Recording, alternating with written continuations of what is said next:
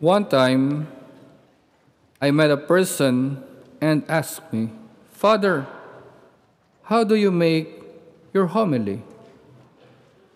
And my answer is making a homily is not just reading the Bible, explain it in its true meaning, and apply it to our daily lives. Making homily is a part of the curriculum inside the seminary. It is a one semester subject that you have to tackle and finish. We call it the course homiletics. The art of preaching and the art of writing a homily. And there's a story of a seminary professor who was lecturing a class of future preachers or future priests in his homiletic subject. He was trying to impress upon the students the importance of using facial expression to express feelings when preaching. And he said, When you speak of heaven, let your face light and be radiated with heavenly glow. And when you speak of hell, your everyday face will have to do.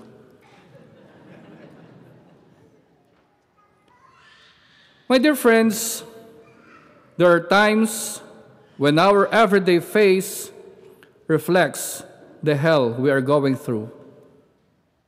And for the two disciples who were walking toward the village to Emmaus, after hearing about their master crucifixion, the facial expression reflected a hell of deep sadness and disappointment over the tragic end of Jesus.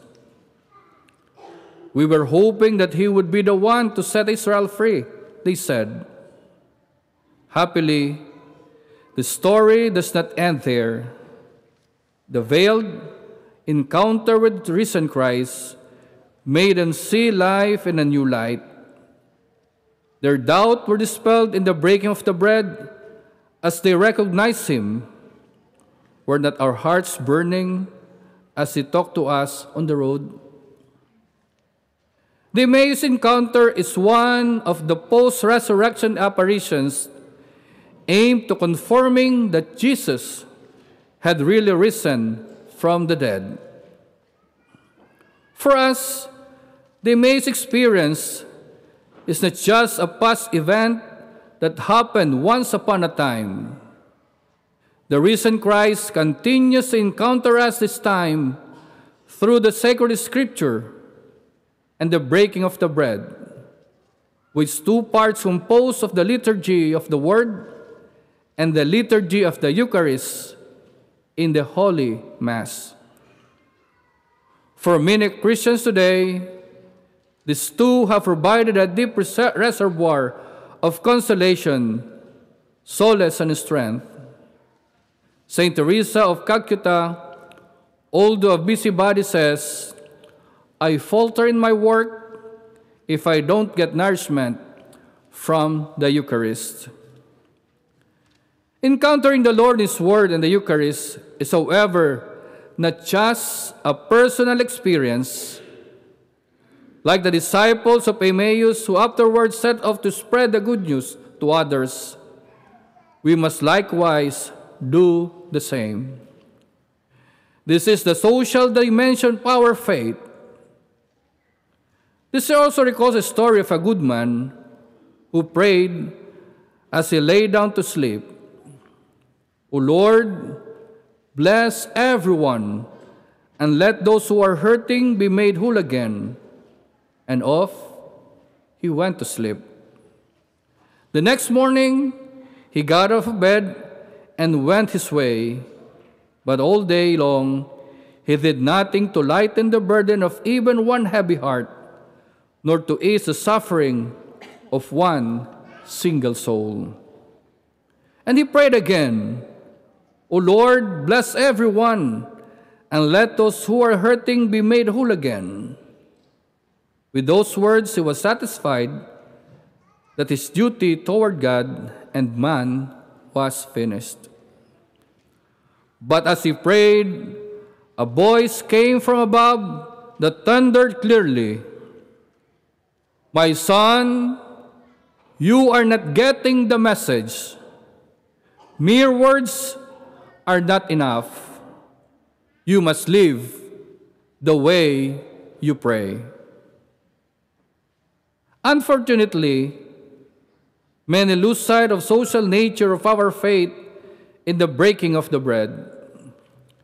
The Eucharist is a prayer and a family meal that should unite the members ever more closely as brothers and sisters. A good number, for instance, receive communion in the hope of becoming holier without stopping to analyze that becoming holier means becoming more friendly, becoming more honest, becoming more approachable, more ready to be at the disposal of others.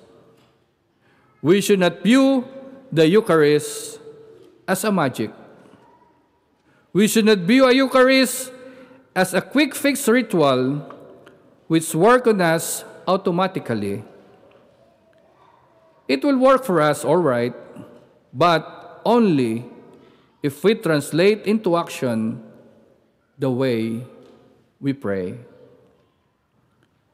My dear brothers and sisters, may the Word of God that we heard today be a guiding principle of our being a followers of Christ.